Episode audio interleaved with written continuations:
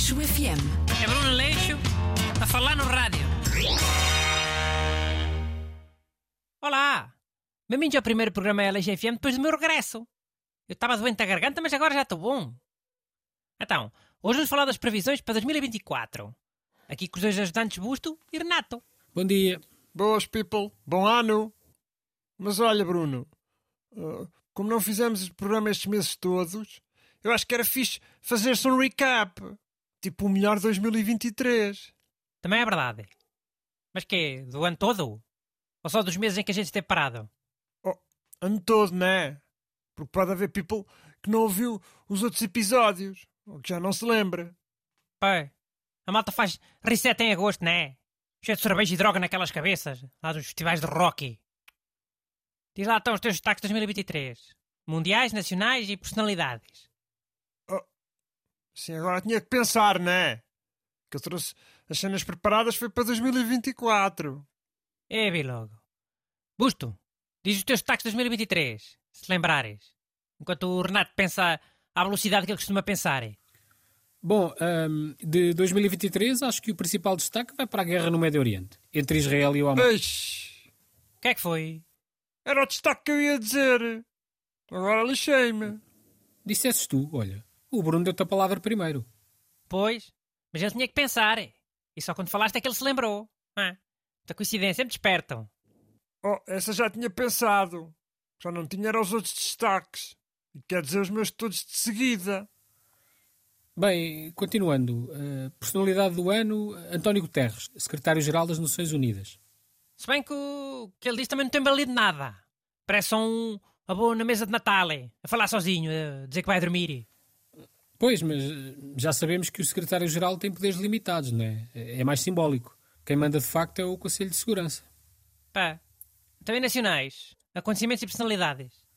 Bem, neste caso destaco a caída do governo. Um governo com maioria absoluta, que caiu pelas razões que se sabe. E a personalidade há de ser o António Costa, né? O primeiro-ministro missionário. Sim, acaba por ser incontornável. Ou ele ou o presidente Marcelo, que, que demitiu o governo e vai dissolver a Assembleia para a semana. Pois, mas isso já é 2024. Não conta. Renato, já pensaste tudo? Pá, eu até pensei-me. Mas esse gajo está a roubar os assuntos todos. Agora, no Nacional, diz o assunto do momento. A queda do governo. Mas olha que 2023 não é só o finzinho do ano. Tu é que já não te lembras. Então houve tanta coisa. Ah, olha, as Jornadas Mundial da Juventude. Olha, cenas da igreja. Mas teve cá o Papa Francisco. E o Papa Francisco é amigo.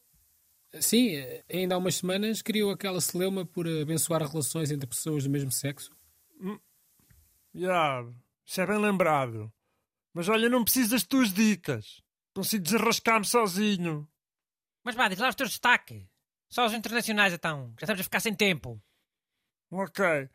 Então, a nível do acontecimento, destaco o grande impacto da inteligência artificial, que é uma ferramenta perigosa. Pode acabar com muitos empregos e até pode vir a destruir a humanidade. Pá. E a personalidade do ano? Internacional. Destaco o Elon Musk, uma figura muito mediática, comprou o Twitter e está a destruir o Twitter. Acho que há cada vez mais pessoas a irem para aquela outra cena parecida, o, o Threads, ou como é que é. Eu vou, pelo menos, que é muito melhor.